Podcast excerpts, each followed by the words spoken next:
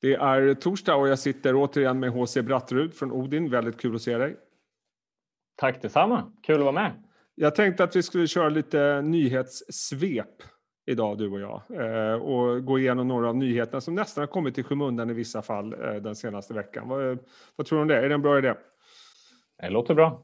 Du, vi börjar med Dometic, en sån riktig gammal förvaltarfavorit. För något, ett och ett halvt år sedan så var det typ det enda förvaltare du pratade med mig om.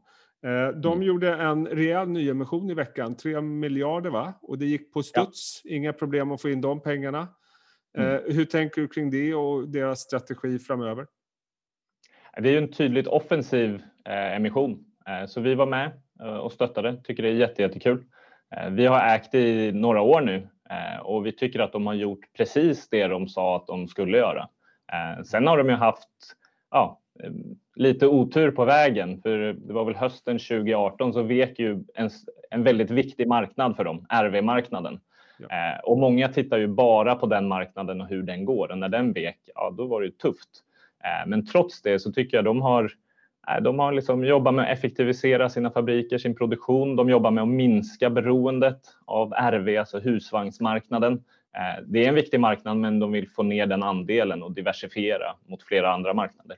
Eh, och nu i år har de ju hunnit göra flera jätteintressanta förvärv eh, och nu hämtar de mer pengar då eh, för att kunna vara ännu mer offensiva. Och, de har ju gått in i de har ju gått in i båtsegmentet bland annat och så vidare. Vad, vad, känner du att, hur kan de bredda det här ytterligare? Vad finns det för områden där de kan göra sig kanske ännu mer vad ska man säga, oberoende av marknaden eller i varje fall mindre beroende? Ja, Nej, det är ju en stor, eh, den största historiska marknaden och fortfarande är ju mot husvagnar och RVs. Och sen framförallt när de köpte Seastar, var väl kanske 2018, eh, så blev liksom marine båtmarknaden en stor slutmarknad också där man levererar olika typer av produkter som är jätteviktiga men som man kanske inte alltid tänker på eh, med en stor efter, efterhandsaffär. Sen har de köpt liksom premium eh, taktält som du kan ha istället för att köpa då en hel husvagn så kan du ha ett tält på taket av en av en liksom SUV eller en, en mer vanlig bil eh, och flera liksom lösningar för, eh, för solcellsuppladdning och ja, massor med grejer. Så de håller på att bygga ett, ett bredare liksom lifestyle brand Eh, och de, de pratar ju om Mobile Living Made Easy. Eh, oavsett om du vill åka med din husvagn eller din båt eller med bilen och tälta eh, så ska de hitta eller kunna leverera väldigt bra praktiska lösningar. Om man tittar på aktien då. Det här har ju varit en, en, som jag sa, en riktig förvaltarfavorit under lång tid. Aktien har gått bra. De har fått ordning på inte minst den organiska tillväxten och också lönsamheten. Hur, hur ser du på aktien och värderingen framöver? Jag tycker fortfarande den är väldigt attraktiv. Jag, jag, jag tycker ju eh, Dometic prissätts som fortfarande ett bolag som är väldigt beroende av en cyklisk slutmarknad. Mm. Och så har det varit historiskt. RV har varit viktigt, men även när det har varit en jättestor del av eh, affären så har ju eftermarknadsaffären varit väldigt, väldigt hög också. Så går man tillbaka till finanskrisen, de klarade ju den väldigt, väldigt bra trots mm. en så liksom, eh, cyklisk slutmarknad. Så att eh, jag, jag tror att eh, fortsätter de den här resan eh, som jag tycker är väldigt tydligt att de är på så tycker jag även eh, att de förtjänar en högre värdering också. Eh, även Axfood har gjort en, eh, deras fall en företrädesemission och det gör de i samband med förvärvet av Bergendals. Jag tror att den slutgiltiga köpeskillingen uppgår mot 2,5 miljarder. Stämmer det? Det var en initial del tror jag och sen var det väl en, jag kommer inte riktigt ihåg, du kanske kan fylla i detaljerna. Men, men vad säger du om det förvärvet och dess betydelse för Axfood? Mm. Det är en stor och viktig strategisk affär för dem. Eh, så de köper inte hela Bergendals, men de köper en, en stor del av det. Mm.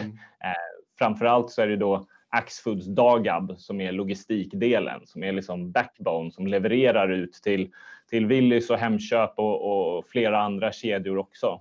Ehm, så att den affären blir betydligt större och jag tror den kommer bli ännu viktigare framöver. Det är otroligt viktigt att, ja, men att, att du har rätt varor på hyllorna i rätt tid och när det är mat så är det extra känsligt. Ehm, logistiken är otroligt mycket svårare när du ska ha tre temperaturzoner ehm, och de får inte rubbas. Så att jag tror eh, ja, de satsar ju mycket på e-handel också och jag tror de ligger väldigt långt fram jämfört med, med många andra som kommer från traditionella butiker. Ja, det är väl det intrycket man får lite grann. Men samtidigt är ju Axfood, precis som ICA, det här är liksom klassiskt eh, superdefensivt. Eh, man ser också det på kursen, det är ju liksom ingen raket direkt, den är Nej. mer stabil. Eh, ja. Men värderingen får väl ändå anses vara ganska hög. Det har man i och för sig sagt väldigt länge kring Axfood och ICA. Eh, ja.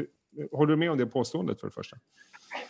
Det beror på vad man menar. Alltså, jag, jag tycker ett bolag som successivt kan öka sin omsättning, öka sin lönsamhet år efter år efter år och successivt också ta marknadsandelar. Det är värt ganska mycket. Ehm, sen givet att risken är så pass låg också, för du har ju ja, du har en stabilitet i aktiekursen, men det beror ju på en otrolig stabilitet i den underliggande verksamheten. Och när det stormar, nu har vi haft en fantastisk marknad, men det kommer komma, vi vet inte när, men det kommer komma tuffa marknader igen. Ehm, då tycker vi det är jätteskönt att ha ja, så trygga, välskötta bolag eh, som, som en viktig del av portföljen. Sen har vi haft en kapitalmarknadsdag och det är Assa Abloy som hade den. Eh, gick också ganska mycket under radarn kan jag tycka. Eh, vad tog du med dig därifrån framför allt? Tillväxt, återöppning. De, de ska vara offensiva nu. Så de, de, har ju eh, påverkats en hel del av den här pandemin. Så viktiga liksom, kundsegment i hotell till exempel och hela liksom, resenäringen. Eh, och, ja, där vet ju alla att där har det varit otroligt tufft och det har ju påverkat dem. Eh, men nu ser det ut som vi äntligen får en efterlängtad återöppning av samhällena eh, och då kommer de också kunna vara mer offensiva. Är det det som talar för att aktien ska gå bättre nu framöver eller vad säger du? Vad, vad, är det som ett stort uppdämt behov för att den här tillväxten ska kunna ta fart? Jag tror det. Alltså, vi är väldigt långsiktiga och som du vet, vi pratar ofta om vår Odin-modell. Vi tittar på bolag som har presterat bra historiskt, så stark prestation eh, och framför allt som har en stark position för framtiden och sen vill vi köpa det till ett så rimligt pris som mm. möjligt. Eh, men den här styrkan i positionen Ehm, det är ju ingen hemlighet. Assa Abloy är världens största låsbolag. Ehm, du kan inte byta ut dem hur som helst. Även om Google kommer med Nest och, och gör liksom smarta lösningar så, så, bygger de ofta på det underliggande låset för att det är unika, eh, dels standarder i olika länder eh, som de är inte ens intresserade att gå in i de detaljerna eh, för att det skulle ta väldigt, väldigt lång tid att bygga upp och Assa Abloy har ju byggt det genom förvärv över många, många år. Eh, och då har de den här otroligt starka positionen. Så att jag tror att eh, på sikt så är de fortfarande jätteväl positionerade. Eh, jag tänkte vi skulle prata lite Essity också och Essity ja. är ju som många bolag har ganska stor råvaruexponering och vi har läst om hur råvaror har skjutit i höjden på olika håll. Och ja. Jag läste nu bara senast, jag tror det var idag, som Lindab sa att de liksom inte hade upplevt något liknande, men de lyckas höja priserna. Eh, mm. Är det så det är i Essity också? Missuppfattar man Essity lite grann och deras förmåga att kompensera råvaruprishöjningar? Ja, ja, mitt intryck är att det är precis så. Eh, många ser att nu skjuter träråvaror i höjden och, och de gör ju till stor del fiberbaserade produkter så att ja, de köper ju in träråvara eh, och då får de ju högre kostnader, absolut. Eh, men det är inte första gången det har hänt tidigare.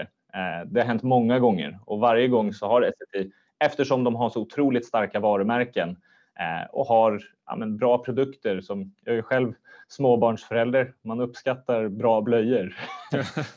jag har bort det. Håller, håller vad de lovar.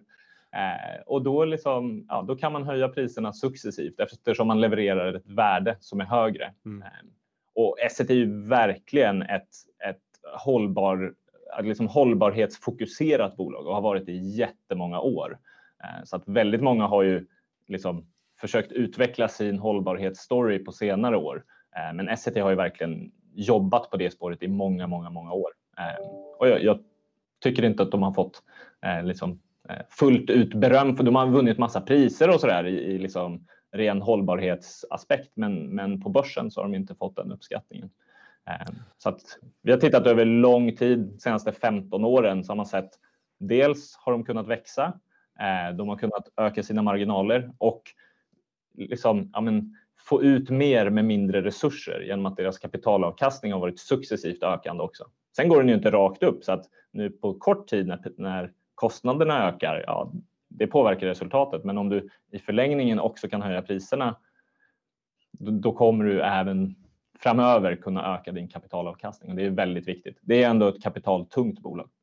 Och jag tror du nämnde det lite grann förtroendet. Min känsla är ändå att det finns en, en lite förtroendefråga för det här bolaget och den här aktien på marknaden. Den har inte hängt med upp men man hör det mm. surras ibland och det gnälls lite grann om, om både bolaget och ledning och så vidare. Vad känner du om det? Är, är liksom, hyser man lite för stort agg mot det här bolaget? Är, det intrycket man ska ta med sig från det här? Ja, det är min bild, mm. absolut. Jag, jag, jag, tycker inte de har fått cred för det de har levererat om man ska använda lite eh, ja, det, jag tycker det är jättefint, jättevälskött eh, och ofta så ser man det som commodity eh, som inte har pricing power och som inte växer. Eh, och det är för att aktiekursen har varit platt. Men, men i min värld så ja, bolaget har fortsatt att växa och förbättra sin lönsamhet. Då ska bolaget vara mer värt. Eh, mm. Så att om aktien inte har hängt med, ja, då har du fått en, en, lika bra eller bättre tillgång till ett allt annat lika bättre pris. Um, så att det är också, ja, precis som Axfood, även om det är olika affärsmodeller så är det i grunden en väldigt, väldigt trygg affärsmodell. Mm. Alltså det är många, många miljoner köpbeslut varje dag. Uh, det är inte många år sedan liksom, starka consumer brands var det absolut bästa du kunde äga mm. och det var värt hur mycket som helst. Eh, och jag tycker verkligen Essity är ett sådant bolag. Mm. Eh, men, men det värderas inte som det. Så det känns bra. Avslutningsvis tänkte jag att vi skulle prata om ett nytt innehav, om jag förstått det rätt, och det är Electrolux Professional. Eh, många skriver om aktien som det skulle vara då en recovery-aktie, det vill säga gynnas av när pandemin är över. Ser, ja. man aktie, ser man på aktiekursen ser det ut som den recoveryn har pågått ganska länge, för den har gått väldigt starkt. Ja. Varför, varför går ni in i den nu? En bra fråga. Dels så det sattes ju på börsen mars förra året. När bra det var, timing. Ja, det var ju, det var ju katastrof liksom. Ja. och och eh, då, då hann vi titta lite grann på det och vi har vi har känt till Electrolux Professional länge och liksom, det har varit en del av Electrolux som man har sett det här är det här är en jättefin business i Electrolux. Vi har inte ägt hela Electrolux eh, av ja, olika anledningar. Men jag tyckte att det här är en fin del, så om det kommer ut så, så kommer vi vara intresserade. Sen var ju tajmingen som den var. Då hade man mm. tillräckligt mycket annat att fokusera på. Eh, och sen var det ju också värderingen var väldigt låg då. Otroligt låg. Det var extremt låga multiplar. Eh, men det var ju också av en anledning för att ja. vi förstod att nu åker vi in i en värld vi aldrig har sett förut. Eh, och då, eh, ja, då får man ju se vad som händer. Och, och så att vi har ju följt det det senaste året och vi tycker att den här pandemin är ju det värsta tänkbara. Alltså de gör, en stor del av verksamheten är ju köksutrustning till hotell och restauranger. Eh, finns det någon bransch som har drabbats hårdare? Eh, och trots det så tycker vi att de har levererat väldigt, väldigt bra. Och, och, och i min bok så är det en väldig styrka. Jag, jag, gillar alltid att gå tillbaka och titta på finanskrisen till exempel. Hur påverkade det ett bolag? Eh, för det säger någonting om styrkan mm. Eh, i affärsmodellen och i kulturen. Liksom, tar de tag i och bemöter alla problemen? Är de på bollen? Försöker de serva sina kunder ändå? Så att, mm. ja, jag tycker de har hanterat det jättebra. Sen får man inte glömma, det är ju inte 100% köksutrustning. Halva bolaget är ju också professionella tvättmaskiner. Så den delen är ju ännu lönsammare men mer stabil. Men där de ska växa framöver, det är ju i köksdelen, framförallt i USA där de har en tydlig förvärvsagenda. Och det är lite intressant om man tittar på marknaden i USA som har, får man väl ändå säga, kommit längre i öppningen av samhället jämfört ja. med oss. Där ja. Eh, kom, det finns ett intressanta peers där borta, bland annat eh, Middleby som kom med bra Q1-siffror och signalerade en bra Q2, eller inledning på Q2 rättare sagt. Och dessutom ja. så är det ett uh, uppköpskarusell kring Wellbuilt heter va? Exakt. In, inom sektorn. Så det, det, där händer det ganska mycket. Ja.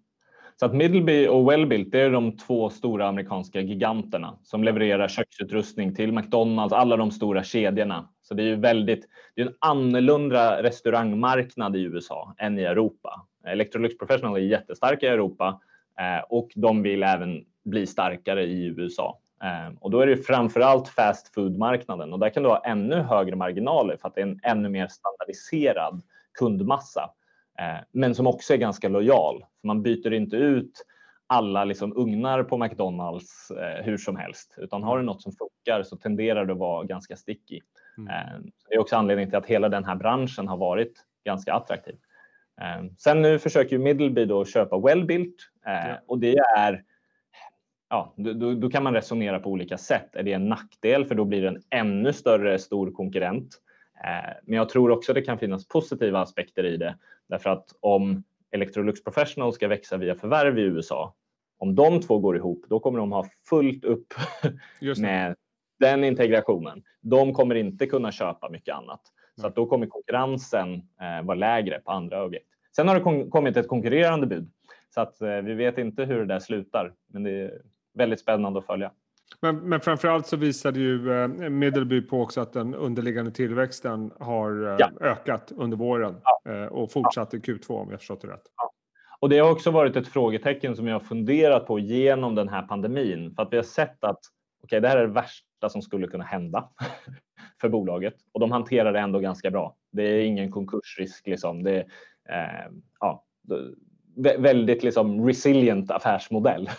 Mm. Eh, så det har varit positivt. Men sen har man ju undrat när marknaden väl öppnar upp och restaurangerna öppnar upp. Betyder det att man börjar beställa köksutrustning direkt? Eh, för man skulle kunna tänka sig att nej, det gör du inte det första du gör, utan det kanske är ett långt lagg där. Ja. Eh, sen är vi väldigt långsiktiga, alltså vi har tänkt att tror vi på bolaget på lång sikt så vill vi äga det ändå. Mm. Men det känns ju även skönt att man ser att efterfrågan på den här typen av produkter kommer tillbaka ganska snabbt ändå. Ja, eh, kul. Eh, ja. Stabila bolag, är det så man ska sammanfatta det här? Eh, med, med vad du tycker inte är för höga värderingar? Ja, så vi har ju, vi har ju många eh, liksom tillväxtraketer också. Mm. Eh, och, och, de vi har tycker jag verkligen är värda. Vissa av dem är högt värderade. Jag tycker verkligen de är värda det. Eh, men sen finns det ju definitivt spekulativa tendenser eh, ja. på andra delar av börsen och också andra typer av marknader eh, som ja, man, man, kan bli lite orolig för. Men då är det också otroligt skönt att det fortfarande finns jättebra kvalitetsbolag Eh, som man kan köpa till rimliga priser. Det, det känns väldigt tryggt att ha i portföljen. Bra, tryggt att prata med dig HC eh, också. Eh, Tack. Ha en riktigt eh, bra eftermiddag och eh, framförallt en riktigt skön sommar så hörs vi sen. Tack detsamma. Trevlig sommar.